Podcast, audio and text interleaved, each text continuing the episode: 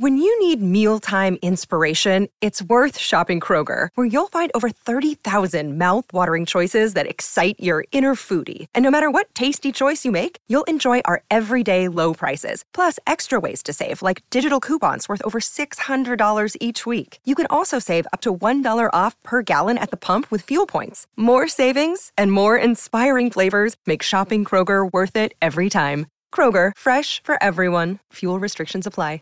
Save big on your Memorial Day barbecue, all in the Kroger app. Get three pound rolls of juicy 80% lean ground beef for $3.49 a pound with a digital coupon. Then get select varieties of flavorful Powerade, Body Armor Super Drink, or Arizona tea for 77 cents each, all with your card. Shop these deals at your local Kroger, less than five miles away. Or tap the screen now to download the Kroger app to save big today. Kroger, fresh for everyone. Prices and product availability subject to change. Restrictions apply. See site for details. Are you ready? Let's do it. I'm ready, baby. Knife Talk is sponsored by Evenheat, the manufacturer of the finest knife heat treat ovens available. Find your next heat treat oven at evenheat-kiln.com. Welcome to Knife Talk. I'm your guest host, Jeff Fader of Fader Knives. Today's show is very special. I'll be talking to Craig Lockwood of Chop Knives. What's going on, Craig? It's all good. This is so weird. This is so weird. You doing intros. well, you know, that's what you get with me. Horseshit. So what are you up to these days? I well, just very busy. So yeah, I've got a bit of a change coming up with regards to my circumstances, and, and yeah, we'll talk about that a bit later. But yeah, I've been traveling a lot, um, making lots of prototypes. Just yeah, just really busy. Well, Good. One thing that's interesting about you, Craig, is that your knives are are you know generally speaking culinary knives. So yes, yeah. Tell me how you kind of got started doing knives. I know that you weren't a metal worker to begin with. How did you? How did? What's your story? it's it's a bit of a strange one, different to most people. Um, but you know, up until about four years ago, when I I started making knives about four years ago, um, I'd always been a web designer. So you know, for you know twenty odd years, right. I'm you know I'm old. I'm really old. You're not that old. Um, but if you do a job for over twenty years, you, you sort of become part of a community. Then you know, right. you know, and I, I, love being part of a community. I love the support. I love I love the shared knowledge that community brings and all that kind of stuff. So I started putting on various events and so on for designers. Um, you know, starting with little conferences, you know, maybe sort of 200 people, growing to, you know, a few conferences a year with, you know, up to 1,200 people. You know, they're, they're quite big events. People from all over the world would come, that kind of thing. Wow. Um, I also set up like a co-working studio right in the middle of my home city, which is Cardiff, so people could come and work and collaborate, you know, teach and learn from each other. Um, that also then turned into sort of a publishing company. So we are publishing design books from sort of high end, you know, high profile designers. Um, which meant over time I was doing, you know, more and more admin and less creating. I wasn't really making stuff, you know, just firefighting, admin, that kind of thing. And to be honest, I wasn't, you know, I wasn't really earning much money. I was doing lots for the community, but you know, struggling to make ends meet, really. Right. So, what made it, you start to like get making things, like physically? Well, that, that's that's it's coming. It's coming. Oh, sorry. sorry. I, I mean, it it wasn't healthy for me. That I think that's the main thing. You know, spending fourteen hours in front of a screen seven days a week. You know, it's probably not healthy for anybody. So.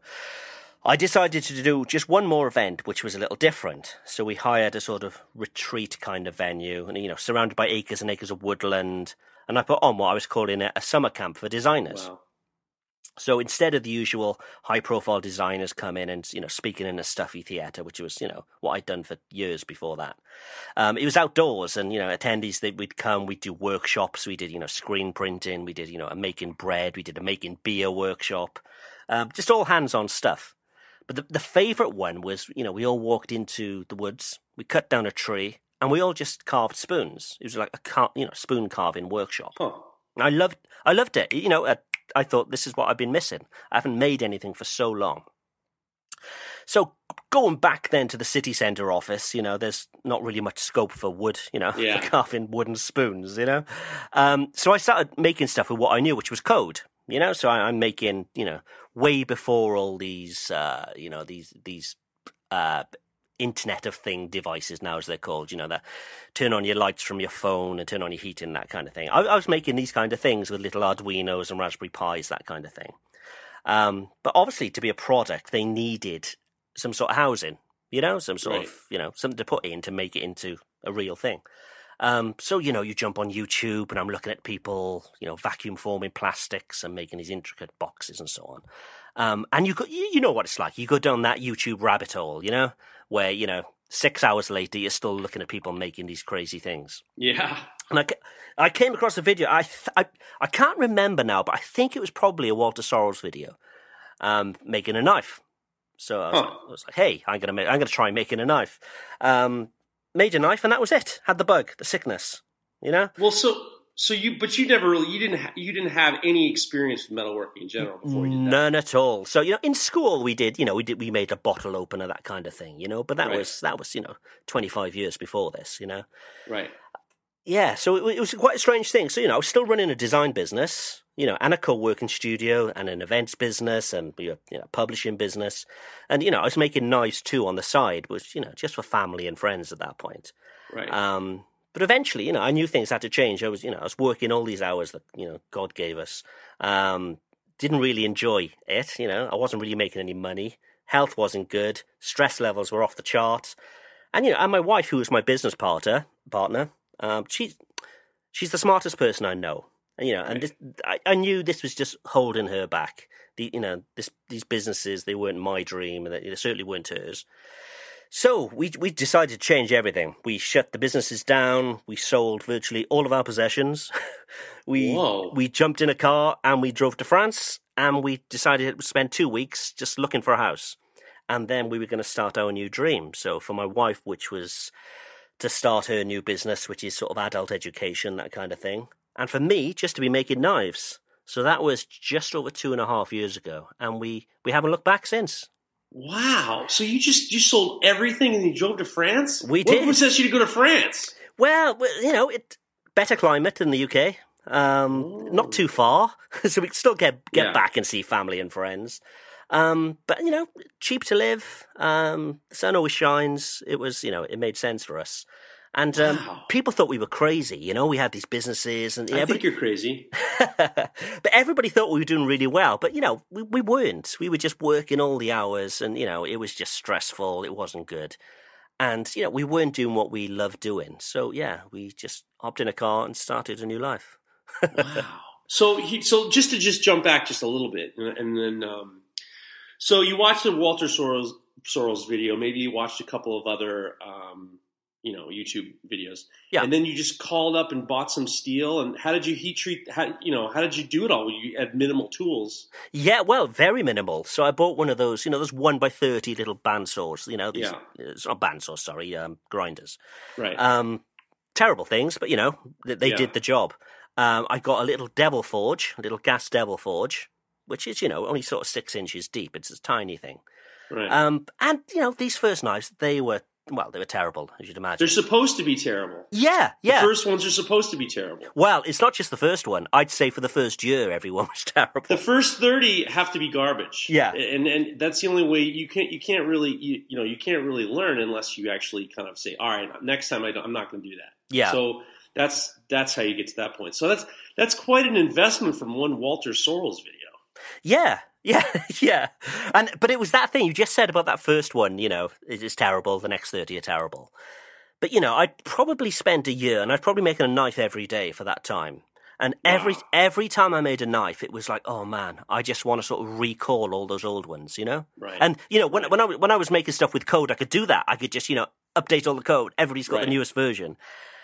Um, and it was just so frustrating that, you know, everyone was getting so much better, which is great. But then you've got these knives out there that you're just not happy with. So, But those are also milestones in your life. You They know, are. When you're, when Yeah. You're, and and I think that it's very important to see growth in regards to whatever you're doing. So, you know, you, if you're ever really truly satisfied with anything that you do, you're you're probably not really seeing what's really going on. So when I understand what you're saying, because I, I mean I look at knives that I made and I say the same thing. I'm like, eh, the next one's gonna be better. Hmm. But you can't really go back. You Yeah. gotta like just look forward and know that the next one's gonna be better. But other than that, I'm I'm riveted by your story. So now you're in France. yep. And now you're in France, and now you're you're you bought a house. You and your, your wife's teaching adult education, and then you're building up your shop. Yeah. Still building the shop, still building it. It's Still ongoing. building the shop. but I. I did that thing that a lot of people do, where you make it maybe your first sort of 30, 50 knives, and you think, right, I'm an acceptable standard now, you know? So I get a website up and I start selling to the public. Um, and two months later, you know, I'm discovering all these great knife makers on Instagram and Facebook and so on. Yeah. And you just think, man, I'm just, uh, you know, they're in a different league. So what I did, so when I, I just mentioned, you know, you wish you could call them all back, you know. Um, so I stopped. I took the website down. Um, this was probably about 18 months ago. I took the website down for four months, and I literally just spent every working hour in the in the workshop just just nailing these knives, just you know, knife after knife after knife. Um, Right. And you know, I, I wasn't selling these. It was a very conscious decision that you know I've got a drawer back in the workshop with probably about 150 knives in there, you know. Um, but each one was getting better and better and better. And it was only to that point where you know th- th- those gains started reducing. So you know, I was happy with with every knife. You know, I just sort of come to a happy medium, and that's when you know made a new website, start putting them up, and started selling knives again. Um, but I see that a lot. I see a lot of people making knives, and you know, they they make you know three, four knives. Then next, you know, they're selling their knives, and you just think, wow, I made that mistake too. You know, Well, you know, that's very funny that you say that because I actually was wanted to, this is something I really wanted to talk about was, you know, in regards to, you know, when you're first starting out, when people first starting out making knives and different experiences and different things that you, you know, your experiences are different than other people's experiences. And Hmm. um, my experience is, a, you know, I started out as a sculptor and then I ended up working for a, for a blacksmithing company. And I was actually, my, into I wasn't making knives until you know 10, 10, 15, 10 years since I started blacksmithing. You know, Mm. I hadn't even picked touched a knife until I was forging railings and uh, tools and stuff like that. But I, I'd never made a knife until I never forged a knife until years and years later. Mm. And it's interesting because my experience is different than your experience, which is different than a lot of your listeners' experience. And I don't think that I think that all these different experiences are good, and being able to watch YouTube videos are good, and to be able to learn and just say to yourself, you got to do whatever it takes. Some some people don't have access to certain equipment. Some people don't have access to uh, certain techniques. And YouTube has become a resource that allows people to say, hey, you know what? I can make this, and maybe if somebody wants it, that's great. Hmm. I think that um, it's really important. And I also back to what you were saying in regards to um, in regards to uh, you you know you saw you saw these knife makers that made you think that your knives didn't look good. There's there are levels to this game, and as a knife maker or whatever, there really needs to be this you know appreciation of growth and figuring out I got to do whatever it takes. Hmm. You know, I live in Yeah. an apartment. I can't have an anvil. You know, or or I can't. You know, I want to make Damascus, but I don't have a power hammer. You know, it, there's there's levels to this game, and I think that it's very important to just kind of celebrate that growth and be be be uh, supportive of you know people trying to do this kind of stuff. Yeah, oh, completely. And I- and I have to say, if it, if it wasn't for, for YouTube and seeing that first, I- I'm pretty sure it was a Walter Sorrells video. Yeah. That you know, I would never have made that first knife. You know, Sure, And, you no, know, it's uh, exciting. completely. It's a new world, you know, and you're, you're excited, and you know, you you just you just want to be making knives all the time, and you have this big sort of equipment list of stuff that you think you desperately need, and it's, it's yeah, it's this whole new world opened up. Yeah, it's incredible. So so so now, what's your next step? Next step. Wow. Wow. okay. Personally, I've been finding it very hard to live in, you know, a very remote area of France. Um, not in a city anymore. Um, so it's very hard to sort of sell what I make. So Right. quite often I'll go, you know, I'll, I'll take a flight or whatever to to a big city, and I'll go around and I'll meet restaurants and I'll meet chefs, and you know we get commissions that way, and I start making knives, that kind of thing, um, which is great.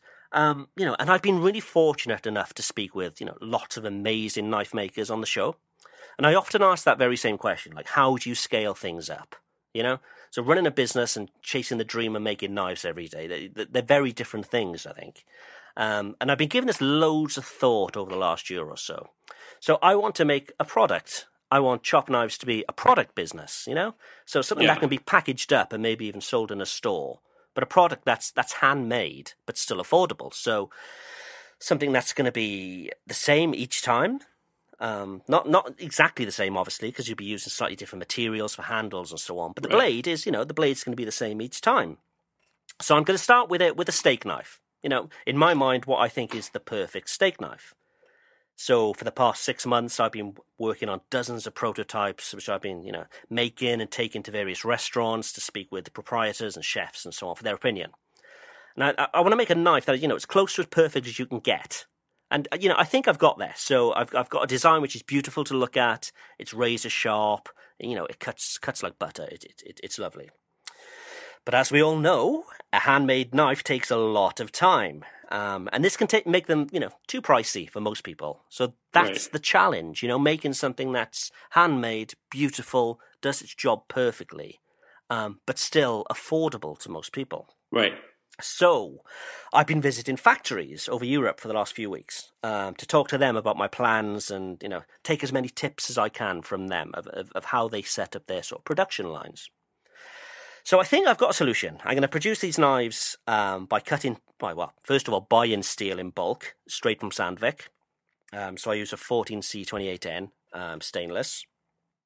Um, Right. I get the steel cut to profile with with water jets. Um, and I know a lot of people may think, ah, well, you're not making a knife. But, you know, this is a blank. This is, you know, it has no bevels. It's literally just cut to shape. And that's the bit for me that takes the most amount of time, you know? Um, to get things precise every time, that takes a lot, a lot of time. Not too Right. much skill, strangely. It's just time.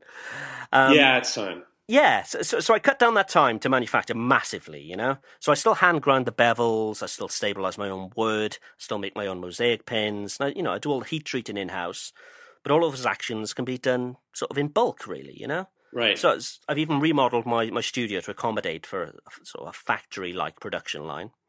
So each knife is then going to get the attention it needs, you know, from the final fit up. Um, and I think this is the kind of thing that a big factory can't really do because, you know, maybe they're using robots or whatever they're using, but I'm using natural materials, particularly for handles and so on.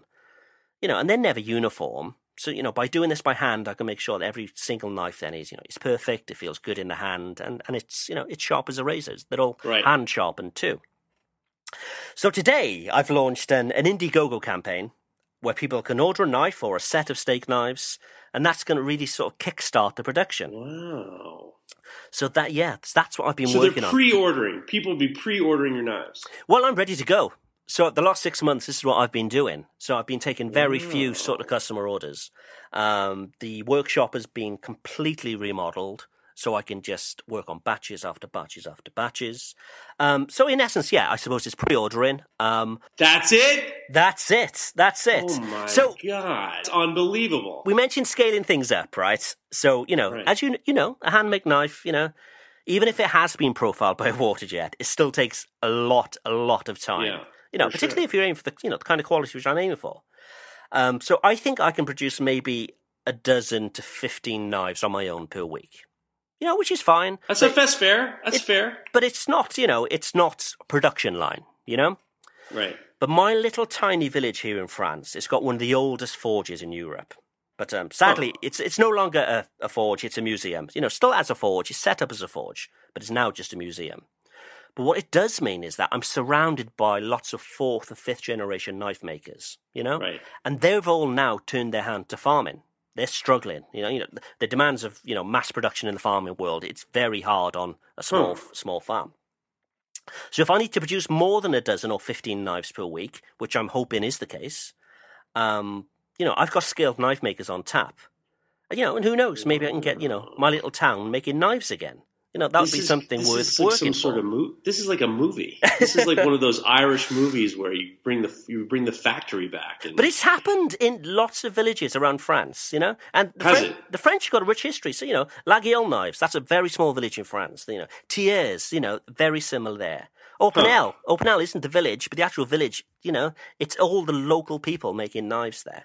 So Wow. it's happened before in France, and um, I've, I've, yeah, I've got big ideas. so that's incredible. I, I I love the whole story, and I love the idea of of um, what you're doing. And I and I, I wonder. I'm just asking, just curious, about just because I don't know. I know a little bit about Kickstarter, and I know about so for the Indiegogo. Do you have a set goal that you need to make in order for this to happen, or It's slightly different with Indiegogo to Kickstarter. So with Kickstarter, you say, let's say I need 10 grand for this to happen. right? If you don't get backing up to 10 grand, it doesn't happen. Simply, Right. you, you don't get any money and nobody gets any of the any the rewards, you know? Um, but with Indiegogo, it's slightly different. So let's say I say, well, actually, it's seven and a half grand. That's what I'm saying in euros that I need to, for this to happen. But if it doesn't happen, It's not a lot of money. it's not a lot of money, but if this doesn't happen, people will still get those rewards because then I can just simply hand grind them anyway. Right. know? Right, Um, right, right, right. Okay, great. Because All if right, it doesn't- if you're if you're if you're putting in for for some steak knives, you're getting them. Yeah, and the thing is, if it doesn't happen, that's because it hasn't. I haven't got to the volume that I require. So Right. if it's not getting to that volume where I need to produce these in that way, I can just produce them how I've normally made knives anyway. So it's Right. a win-win, you know. It, it it just works either way. Wow, I like this idea. I like this idea very much. You know, my business model is similar in the sense that we do a lot of pre-ordering. So I don't Hmm. use Indiegogo, but like when we do chef series knives, if I do a series of 12, we pre-sell them before I make them. Yeah, and and usually I'll start making them once we've sold four. Like if we if we can sell four of them, then I'll start to make them, and then you know that'll make my life a lot easier because then no one's kind of dumping money down um, E- to- exactly. to, get these rolling, and then they're guaranteed for the thing. Well, I, I'm listen. It, I think it's great, and I and I heard a little something in your voice when you when you were talking about the handmade thing, and and and and it's it's there. Are, like I was saying before, there are levels to this game. yeah, And sometimes you have to do whatever it takes.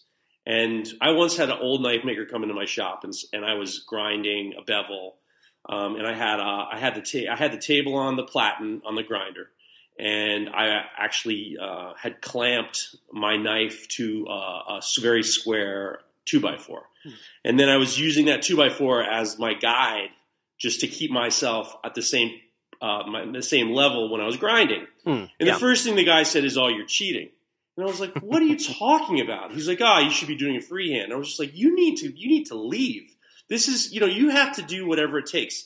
Efficiency and doing, taking some little steps out of this proj- process allows you to allows you to kind of focus on the things that really matter. And part of that mattering is being able to provide something for people at a reasonable price and to have your, you know, your sincerity involved." Yeah, yeah.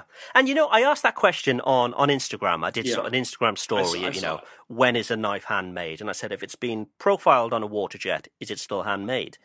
Um, and it was amazing actually. So I'd say probably ninety five percent said yes.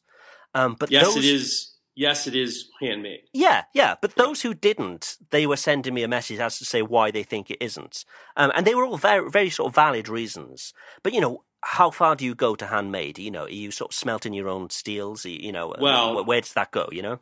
Well, that's the next thing because you know uh, it's that's interesting that you say that too because uh, recently I was uh, I was making some integral knives. I was forging some integral knives, Hmm.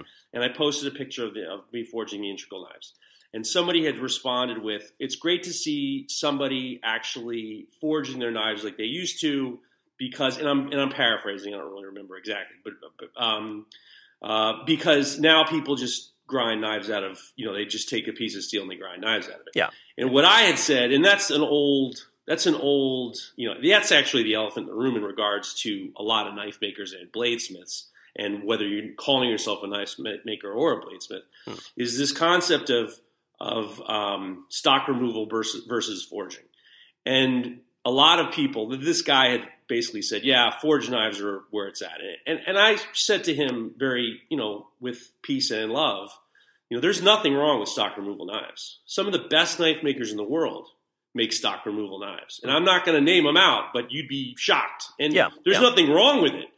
So you get to the point where you're asking, what's the what's the what's the difference? What's the gain in regards to being able to provide something for your, a customer that's of a high quality steel? You know, Bob Kramer gets a triple beam balance to make his steel, and he he he may, uses powder, and he he he you know he as you were saying, he smelts it down in an induction furnace. Hmm. You know, that you you there are certain levels that you can't just can't do, and if you're able to if you're able to do stock removal because you what you're trying to provide is something affordable, if you're trying to do stock removal because you feel like you will get a better product, like say with stainless steel, sometimes it's you're going to get it for if you have to make a nine inch chef knife with a two inch heel, you really got to work like a dog Hmm. to to, for, to forge a knife that long, uh, especially if it's stainless steel. It's a whole production too.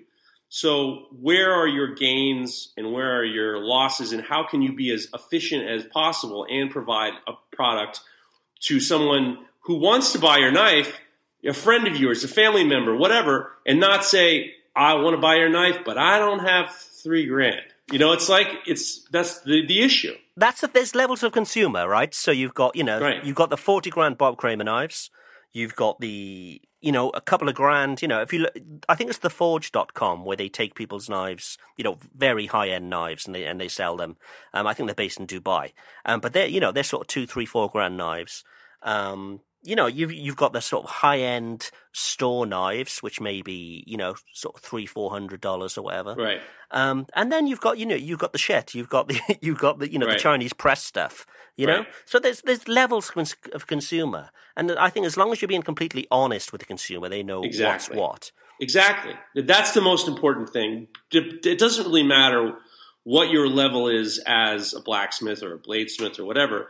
It's the it's the it's the concept of being you know genuine and sincere and giving someone um, you know your what you believe in it and you want them to believe in you. Hmm. Yeah, completely. So I, you know, it, it's funny. It's it's really funny because you know I was um I, I I've been really fortunate lately. I've been befriending a lot of awesome bladesmiths and knife makers, and I talked to a lot of them. And recently, I was actually at Dragon's Breath Forge. I did see. with- yes, yeah. Uh, it, I was with uh, Matt Parkinson and and Mareko um, Maumasi, and those two motherfuckers are unbelievable. but the amazing thing is, as soon as I walked in the door, Matt was standing by a forge. He was literally forging a sword. It was a long sword. And we started talking, and I'm going to do a project with him, and I'm doing a project with Mareko, and I'm really excited. A illustration drawing. And what we were talking about, I don't remember what we were talking, but we were talking about why he loves to forge. And, and, and Matt said, I don't like to grind, and this is fun.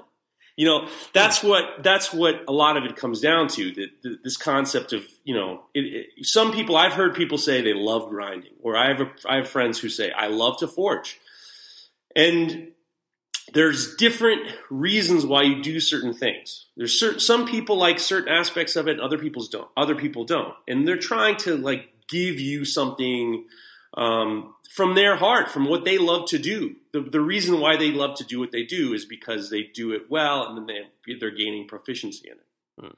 Yeah, and I think you know the, the reason I'm not forging knives is because first of all I don't have the resource, um, Right. But most importantly I don't have the skill. It's it's it's hugely skilled, you know. So you know, for me to do that, it's investing you know a lot of time. Um, Well, look, please, please, I'm with you. I, Yeah. I, and, and and this is something, and I'm sorry for jumping in, uh, jumping in on you, interrupting. But what I try to what I try to tell people is, and something I get I get so many emails from friends of mine who say to me, uh, "I see what's going on with the forging. I want to make Damascus. Where do I buy an anvil?" Hmm. And the first thing I always say is, "Don't buy anything." And I say, "Go take a class." because there's this whole concept of one of the great things about YouTube is there's so many resources, but there also there also is something that I refer to as as YouTube confidence. Hmm. And basically, when you you know if you watch somebody grind a bevel on YouTube and you get a grinder and you get a couple pieces of steel, you can kind of figure it out. There's there's not a whole lot to it. But what forging is, forging anything doesn't really matter if it's a knife or or anything, is it's the the, the finesse and the confidence and also the manipulation of material in a specific way, in a specific set. So you have certain steps that you have to do, and some of those things are not very um, easy to just explain.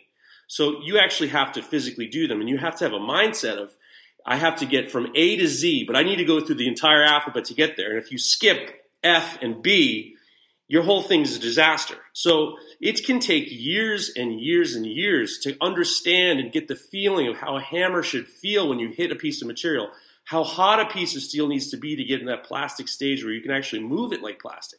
And it's one of those things that a lot of people watch videos or they see things and they say, I'm going to, be or knife makers will say, I'm going to make Damascus. Hmm. So they think, all right, well, I'm going to forge. All I have to do is learn how to forge weld this Damascus. So let me go buy an anvil. I'll buy a hammer. And then all of a sudden, you don't realize, well, that's your forge might not be able to get your Damascus at forge welding temperature. Hmm. And then, how in the God's name are you going to set the weld of a six inch billet that you can't possibly forge down to what you think you're going to do. Yeah. And then all of a sudden you've spent all this money and now you're saying, why is this rock hammer not forging this material the way I want? And then you got, and then someone's like, well, because asshole, that's a fucking rock hammer. You're supposed to use a forging hammer. And what's the difference between pins? And what's the difference between a rounding hammer? There's so much information involved, and yeah. a lot of knife maker. And this is a very interesting thing because I love Nick Rossi from um, New England School of Metal. Ooh, he, the, the Nick Wheeler alarm nearly went off. Then I thought we were going to have no, the no, Nick Wheeler. Don't word. worry, don't worry. Don't just turn the alarm off now, and then I'll, I'll get to the, I'll get to I'll get to the I'll we'll hit the alarm a few more times. so Nick Rossi gives a lot of information out. He does a lot of videos. He does incredible amount of teaching of how to forge knives. He forges all sorts of folding knives. He forges chef knives, hunting knives. He is incredible, incredible teacher. And it, the one person I really want to get class from bad is Nick Ross. So he has a video out there where he's forging out an integral knife.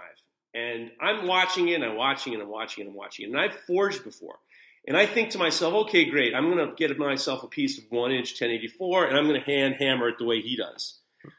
That is a long day in the office, my buddy, because you can't do it. It's it's very similar to when you watch a marathon and you say to yourself, if you've never run before, I'm going to get a pair of sneakers and I'm going to run the next marathon I can get myself into. And then all of a sudden you get your sneakers on and then you're going out for a run and after a mile you're like, how am I going to make it to 24 miles? It's impossible.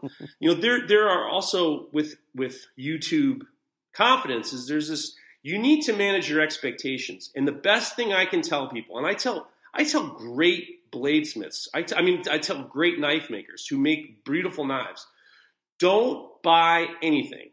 Go take a class. And the funny thing is, a lot of uh, blacksmithing schools, like the Center for Metal Arts, like New England School of Metalwork, they teach introductory classes. And a lot of people are like, well, I don't want to take an introductory class. I want to make knives. The reason I've seen why, videos. I know how it's done. I'm yeah. I'll skip that. Yeah, step. yeah. it's like it's like it's like unbelievable. And and and I'm also of the mind of the well. I mean, on my experience, I don't really want to take introductory class either. But the problem is, is forging isn't just making a point and forging out a bevel. Hmm. You're manipulating mass. You're figuring out exact dimensions because you're holding your metal towards it at an anvil at a specific angle you're taking your anvil and you're using different corners, different parts. It's a production. And if you don't understand the basics of it, there's no way you're going to start making integral knives. That's it. Period. Hmm. I think what you said, YouTube confidence, is another one. So, you know, I fell for that. I saw a video that I can do that. What you don't see, I mean, let's take, for example, Alex Steele. So, incredible. Right. What he does is incredible. So he's right. just done a series on making a rapier, and I yeah. think it was like fifteen videos, and each one's maybe fifteen minutes each. You know, right? And this guy works. This guy works fourteen hours a day. Yeah. I think every day of the week. You know, and he's editing this down to fifteen minutes. And you think, right, I can see what he's done. He's got that tool, he's done that. He's got that tool, right. he's done that. What you don't see is that sort of 10,000, 15,000 hours experience that he's had, you know? You can That's get the right. tools, but you need experience to, to know what you're doing with those things. And I did it the wrong way. I bought the tools, I, you know, all the gear, no idea. And, it, you know, and I had to make those mistakes to learn that lesson. So well, yeah. that's that's the thing. I mean, but that's the thing. You gotta, you know, you can't you can't just expect it to come easy. But hmm. it, you can do it. You can buy an anvil. You can buy an anvil, and then you can hit it once, and then your neighbors are like, "What is going on?" you know. The, I have a joke with my buddy uh, Sunset Forge, New Jersey. Sunset Forge NJ. That's John Arian. Mm. He makes the best press. He and Cliff Dufton make the best hydraulic presses in the world. Go see their presses. We refer to some anvils. He has. I have a Fisher anvil. It was my first anvil. And then I have a Hay-Budden anvil that I got from Jesse Savage. The, the Fisher has a very light, is a very muffled sound. And the Hay-Budden, which is a Hay-Budden, sorry, whatever the pronunciation is, it has a very ringing sound. So the joke is there's a city anvil which is the, the quieter one, and there's the country anvil, which has the louder ring. So you know, there there are times where if you have a garage and you have close neighbors and you hit that anvil, they're coming out on the fifth hit. I'm Hmm. telling you, it's so loud. Yeah, yeah. You know, I was watching. So I've been watching a lot of videos on, um, you know, water pressure jets, that kind of thing, Right. you know, to cut things out. Sure. And there's there's these guys. I can't think. I'm I'm trying to look them up now. I can't find them. Um, but they basically they they've got this water jet and they just cut things in half. It can be anything, Right. you know. And Yeah. it- they do Yeah. these crazy science videos. Yeah. Um, but they do one with an anvil. And they get this cheap Chinese anvil and they cut it in half. And it, man, it's just, it's, I think it was cast iron, and it's just full of voids. There's holes in there big enough for a tennis ball, you know? It was Well- crazy to see. Well, that's that's another story um, in regards to anvils. And I actually, before I talk to you, I um, I sent a message to my friend Jesse Savage, who is the premier anvil enthusiast in the Northeast of the United States. No question. Nobody knows more about anvils than Jesse Savage. Great guy, awesome blacksmith. He just taught a class down at the CMA, uh, bottle opener class. And I asked him, because I knew I was going to get on this conversation with you, I said, we're people who want to buy anvils. And I get a lot of questions about where, what kind of anvil should I buy? Where should I buy it? I wanted to know what the best resource is for people in buying anvils. And what he said was, which I kind of thought was correct, was you need to have a feeling and understanding of what you're trying to get. You have to have a knowledge of the kind of anvil you want. And then you have to just scour eBay hmm. and Craigslist. That's what he does because he buys anvils and he sells anvils. And don't ask him to sell you an anvil because he'll you know have a, like some sort of stroke or panic attack over in Rutland, Rutland, Vermont. But he actually bought an up anvil from him. He's, he's very. This is a big secret I just gave up, but it, it's fine. so so a lot of anvils are made differently. A lot of anvils are forge welded together. There's there so there'll be like a, a piece of tool steel will be the first half inch of the face of the knife of the anvil, and then the rest might be you know it's a softer steel. That's part of blacksmithing too is, is the economy of materials. That's the reason why you don't see with Damascus knives, you don't see a whole lot of knife makers making full tang Damascus knives hmm. because the material is so hard to make and it's so expensive to make. Why would you just put five inches of your Damascus inside of a handle where you could just forge it into a stick tang or hidden tang and then you're only losing like maybe two inches of the material? So Yeah, yeah. the anvils are the same way. So a lot of times you won't know what an anvil is. You can get an idea when you hit it, or you can get an idea based on the rebound. That means you know how the hammer comes off the anvil.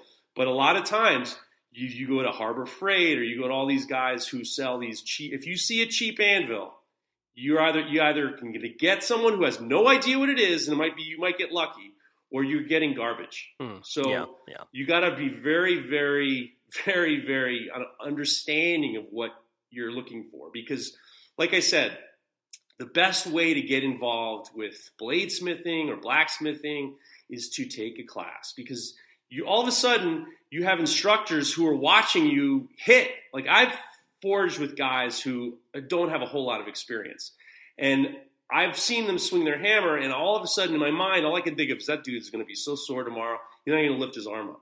It's just the the positioning, how you stand, how you should stand, uh, what position you should be in, what's the most ergonomic way to forge. How can you do this so you can do this for days on end, days on end, weeks on end, months on end? And it's taking you- advantage of their experience, isn't it? You know, they've got the Well, experience, so take it from them. It's like if you go to a gym and you just start lifting weights like a mental patient without having any information. If you get Hmm. the goddamn trainer right off the bat, he's going to tell you what you're doing right or doing wrong. Uh, when I was working at, the, at uh, I was at the Center for Metal Arts before Pat Quinn took it over and turned it into just like a view. I mean, he just turned what he did at the Center for Metal Arts is unbelievable. When I was there, we were doing mostly railings. I was working under John Ledford, and we were doing more uh, structural work, uh, ornamental iron work than we were doing classes. So we were like, it was fine architectural metalsmiths was doing whatever. So it got to the point, especially in the summer, where you really had to treat yourself like an athlete, as in you got to get enough sleep. If you come in hungover, they're going to fuck you up because they're going to make you forge all day, and then you're going to throw up. Or you have to be able to eat correctly. You have to be able to be hydrated. You have to really because the intensity of the heat, and also you can't do a marathon and sprint the whole time. You got to pace yourself. And if you have to forge for weeks on, and there were there were railings, we'd I'd have to forge a thousand, two thousand pickets. It takes a long time, and you have to get in a rhythm, and you have to get a pattern. And you have to say to yourself, okay, I need to be able to make this amount of forging for this long. And then all of a sudden, if your arm starts to hurt, what are you going to do? You're going to go to your boss and you're going to say, I got to take the day off because my arm hurts. No, you have to you have to figure out a way to make sure that your your you as a cog in the machine can keep the machine rolling. And as a knife maker, as a blacksmith, as a bladesmith, it's the same thing. So well, you have to take these things. It's like that whole marathon thing. Don't buy the sneakers. Don't buy the sneakers. Take your sneakers you have and go for a walk. And then all of a sudden, and then all right, let's let's do a mile. All right, let's do two miles. Let's do three miles. Don't buy the sneakers and try to fucking run 20 miles. It's impossible. You can't do it. Same thing with blacksmithing. Don't buy the anvil. Just go take some classes. Trust me, you're going to save money and time and energy, and it might not be for you. Hmm. You might spend you know, a good 200 pound anvil can, I mean, the prices are, are, are changed all the time. And in the United States, um, you know, these sons of bitches at uh, the antique stores realize what they have, but they have no concept of what the face should look like. If a face is too chippy, if the corners are too rounded, if it's got too much sway in the face, if the horn's broken off, you, they don't realize, they just see money. Hmm, so yeah. you you have to understand that you have to kind of understand what's correct, what's not correct, because you're going to get ripped off. And if you get one of these Harbor Freight cast iron anvils, you're you're doing yourself a disservice, and all of a sudden you're going to hate working. You're going to be hate. You're going to say, "Oh God, I spent thousand dollars on all this equipment, and now I don't even want to do it." Mm, yeah. Yeah, it's like people, you know, learning guitar. They go out and buy the cheapest guitar right. they can get, and it rips their fingers to shreds. You know, right? And well, it's like, yeah, get I a half decent guitar, and you'll, you, you, you know, you'll be able to live with it. Yeah, right. But with a guitar, you can't make knives. you know, you can, you can, you can play with your friends, but you can't, and you don't, you don't get dirty with the guitar. I true. Very true. But uh, I, I, I, bet, I bet somebody has made Damascus out of guitar strings. Most likely, I mean, they do have a chainsaw belt, yes, yeah. motorcycle belts, and well, that's another thing. You know, Damascus is, and just getting back to kind of stock removal versus bladesmiths. I know really great great bladesmiths who who make Damascus billets. They have a power hammer, or they have a press, or maybe they'll have a friend who has a power hammer to press, and they'll maybe rent space for a week, and they'll just make Damascus all week, or and then they'll make the billets the length of the length and the width of their knives, and then they'll stock removal the knives. Hmm, I yeah. went to I took a class with Aaron Wilburn at, Aaron, at Wilburn Forge uh, of of Wilburn Forge, and it was at the Center for Metal Arts, and he was awesome. I love that guy. That guy's he's on my he's on my uh, my my Mount Rushmore. My my Mount Rushmore is getting bigger and bigger. so so he when I when we made billets, um, what I was amazed at is I just did whatever he said. I wasn't really I wasn't like preconceived notions. I just wanted to go with the flow. Hmm. So we made this billet. It was a long billet, and then he wanted us to twist them. We, so we twisted them and turned the billet into a twist bar. Then we forged down the twist bar back into a billet, and we made uh, crushed W theory Damascus. So I think to myself, okay, great. I can. I'm gonna now. I'm gonna be able to, you know, take this home. The the material is like three eighths thick. It's about uh, two inches I'll be able to make some chef knives. And he said, Well, don't forget, you're going to have to cut away a lot of material because uh, where the twists were, the twists didn't forge well. So you have about a, a, fourth, a quarter of an inch on each side that you're going to have to knock off. So now all of a sudden, you have an inch and a half piece of bar. And I said, well, right, well, okay, well, I'll take a pair of that, and then I can just forge it down. He goes, oh, no, no, no, no. Don't do that because you're going to ruin the you're going to ruin the pattern. Hmm. What you should do is you should anneal the whole thing and then stock removal the knife. And that's what I did. And that isn't cheating. You know, we all yeah, can't be Nick yeah. Anger. We all can't be Nick Anger who makes these incredible knives of just, you know, that that the, the whole pattern flows out of the blade. Sometimes you have to do whatever it takes to kind of like get to the point where you want to without people saying, you know, oh, using a power hammer, that's cheating. Are you insane? totally insane. And you got to look at the performance of the knife too. You know, I, yeah. I, you know, n- nobody's really going to know the difference when they're using the knife whether it's whether it's forged or whether it's stock removal. That's you know, right. If it cuts, if it's got you know a good geometry and and, and it's sharp, that's that's that's what you're looking for. That's that's well, the there's a lot goal. that goes into it, as you know. yeah, yeah. I recently had a guy email me and he said to me, "Are your knives fully forged?" and I, it was like, No, was just like- the handles. yeah, well, I mean, it was like it was this question, and, and a lot of it, and, and I'm sure that custom knife makers get this a lot. You know, people are trying to. I, it's customers are very important, and one thing is is you have to let them relate to you, but you have to also speak plainly with them. Don't you know?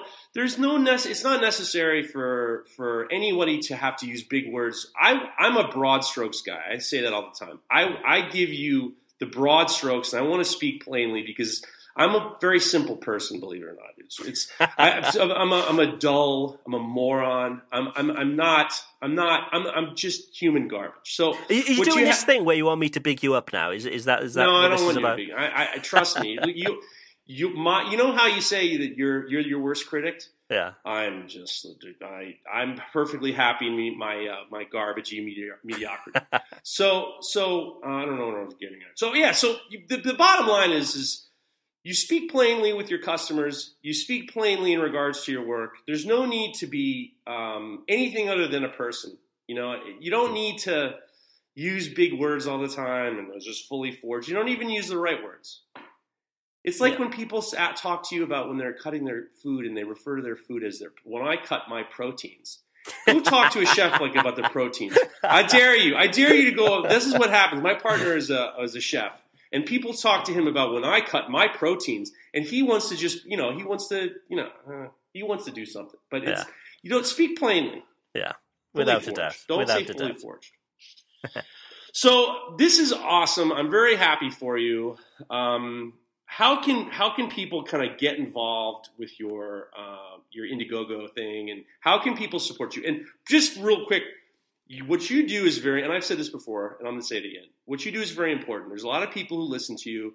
You give free content, and I think that as as a listener, I want to support you as best I can, and I'm sure that most of the people listening to this want to support you as best we can.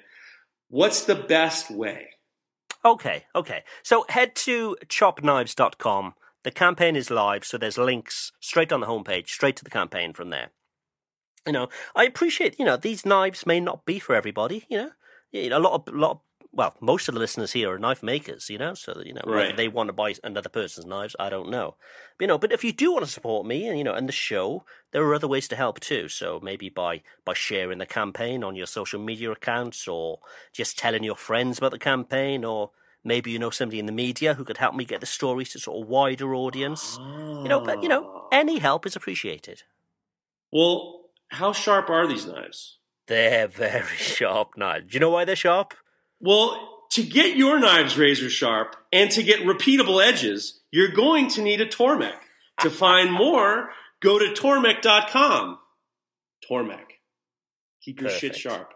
Perfect. Not perfect anymore. I, I didn't. I fucked it up already. But uh, you know, yeah. I'm on my second Tormek, and the first one didn't break. I just loved it so much that I then upgraded to the sort of the bigger, bulk, you know, beefier version. oh, um, is that the T8? The T8 I've got now, yeah, and I've got I've also got the Japanese Waterstones as well. It's, it's like the extra attachment, and man, these these things are just amazing. Amazing. I'm gonna go see those. I got. I have the T8, and I actually used it to sharpen. So I, I sharpened a, a police officer's kitchen knives, and I used it, and I was I was pretty amazed at how well it worked. It's awesome. It's awesome. Yeah, I do have to see Stig. I gotta I go see Stig when I go down to the Blade Show, and uh, I, I want to talk about those Japanese Waterstones. We gotta we gotta get involved with those. Yeah, and I, the thing for me is it's it, that whole sort of repeatable thing, you know. Particularly now, you know, wanted to set up almost a production line, just being able to, you know, have it exactly the same bevel every time. You get the Um, jigs. You get the jigs, and they, they work perfectly, and they're they're built, you know, they're built like rockets. These are these are rock solid things. Rock solid. Rock So solid. you got your you got we got we did the live read for Even Heat. We did the live read for Tormek. I didn't I didn't do so bad. I, No. That's all I wanted was to do the. I wanted to do a I wanted to do a live read for my buddy uh, my buddy uh, uh, uh, John Arian and and Cliff Dufton for their presses, but they haven't figured out a name for their company, and I, and I was going to make one up, but I can't do it to them. But if you are going to, if you are now, I'm going to do my own live read for Cliff Dufton, CJ Dufton, and and Sunset Forge NJ. If you're going to buy a press, get one from them. It's the best. Lovely, Terrible, lovely. terrible. You should you should work on radio. Work on radio. You've got the I'm face for radio. broad, I I'm a huge broadcasting fan. I, I love I love radio. I Yeah. love radio. And and so I think we asked answered. Is there anything else? Uh, um, I didn't. You know, I, I had some questions from some listeners, and I don't know. Some of them were, you know, they wanted to know why. You, one one guy wanted to know uh, well, how your how the Paris Marathon went. It's not yet. It's Oh, it in yet. it's in April, April the seventh. Um, so yeah, I'm that guy. You know, buy a pair of trainers. Say, I'm going to run a marathon. I'm that guy. Have So you I- been training? I've been training. So I did this two years ago. I bought the I bought the trainers and said, right, I'm going to Right. do this year's marathon. Signed up, managed to get a place. Um, didn't train hard enough, so didn't even attend. That's Um, fair. Yeah, but I've, I've you know, I've, the last eighteen months I've been training hard, and yeah, the marathon's coming, so I'm ready. I did the New I'm York ready. City Marathon. I, I was uh, I used to be I used to love long distance running. I really enjoyed the kind of uh, the meditation involved, and I was doing a lot of half marathons with my wife, and we would do a lot of half marathons. And, I, and as a, a native New Yorker, I really wanted to do the New York City Marathon. Hmm. It's a lot. It's a big time commitment. It's a big time commitment. The, the, the, I, I trained and I got through it, and it was brutal, but it was you know the best experience I ever had. Now, as I ask everyone on Knife Talk podcast, who are your influences? Oh man, man, they change. You know, they change over time. So, as I said, that first video, I'm pretty sure was a Walter Sorrells video. And then, you know, it's that whole rabbit hole. You then go back and look at all his other work and all the other videos. So that was a massive influence. Without without those videos, I wouldn't have, you know, been making knives.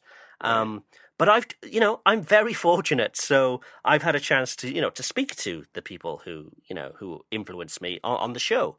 So Yeah, you know, you've had some pretty badass people on your show. yeah, so I mean, like uh, Aaron Goff, you know, I mean, what he's doing production wise now is just incredible, you know, and you know, Tomer from Florentine Knives, you know, Yeah. he's basically producing, you know, a product, you know, his knives are, you know, they're, they're beautiful and it's an amazing product that he's offering.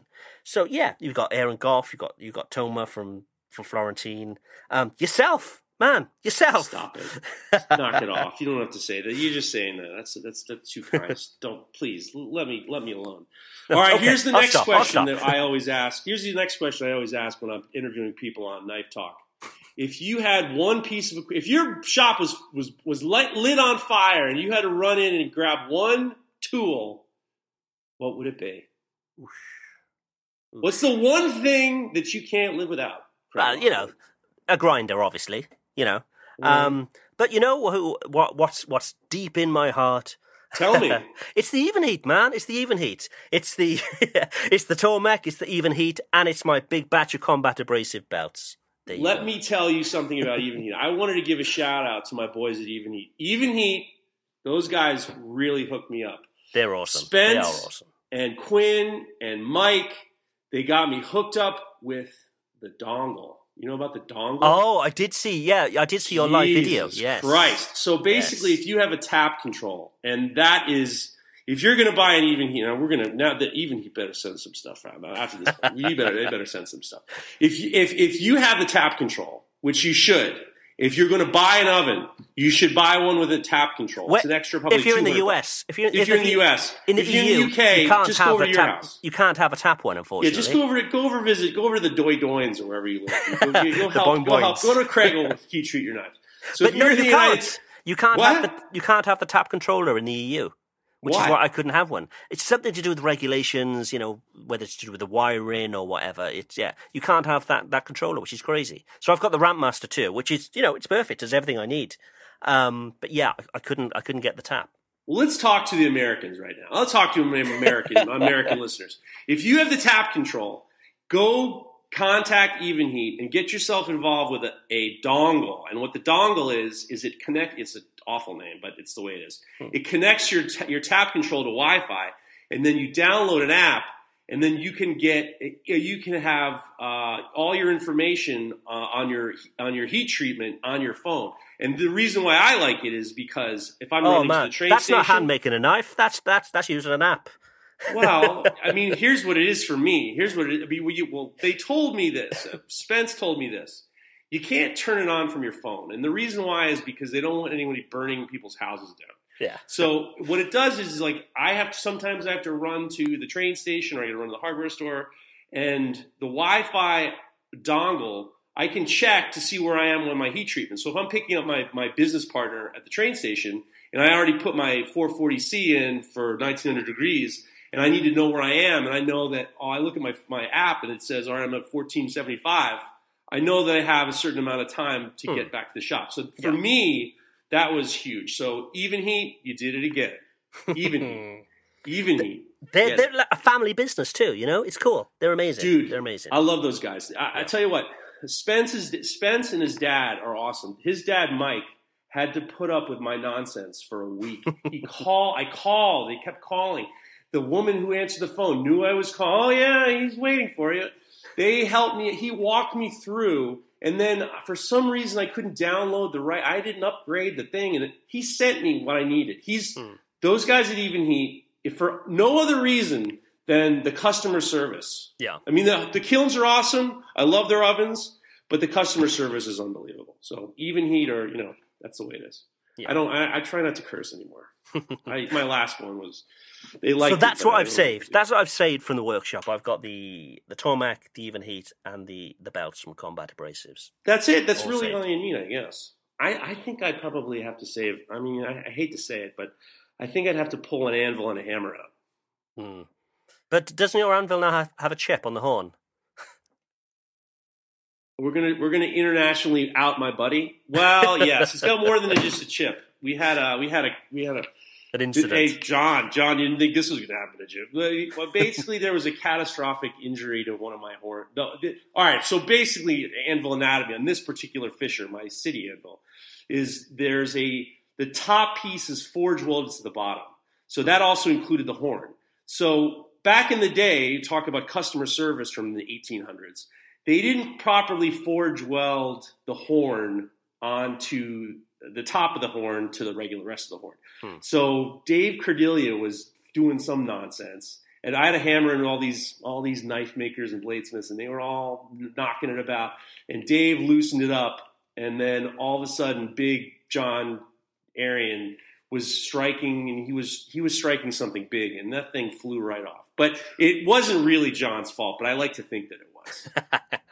so Cliff, Cliff and John are going to take care of my handle at some point. We're going to, cool. We're, but they're my, they're, it's you know, look, you can't trust those. When they, remember they say they, they, don't make them like they used to. Hmm. They do make them like they used to. They're still fucking garbage. so, so I'm I'm going to support you. I appreciate everything that you've done, and I want to make sure that you know everybody just give give Craig a hand because he gives so much content. He goes out of his way, and we need to support him because he's doing a great job. I'm with you. That's the sign off if ever I hear of one. I'm with you. All right.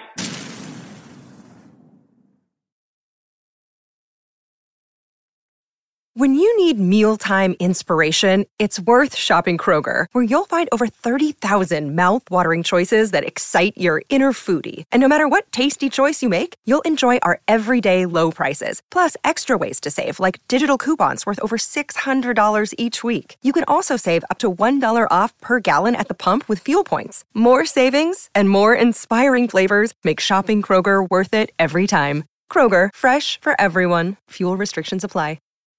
When you need mealtime inspiration, it's worth shopping Kroger, where you'll find over 30,000 mouthwatering choices that excite your inner foodie. And no matter what tasty choice you make, you'll enjoy our everyday low prices, plus extra ways to save, like digital coupons worth over $600 each week. You can also save up to $1 off per gallon at the pump with fuel points. More savings and more inspiring flavors make shopping Kroger worth it every time. Kroger, fresh for everyone. Fuel restrictions apply.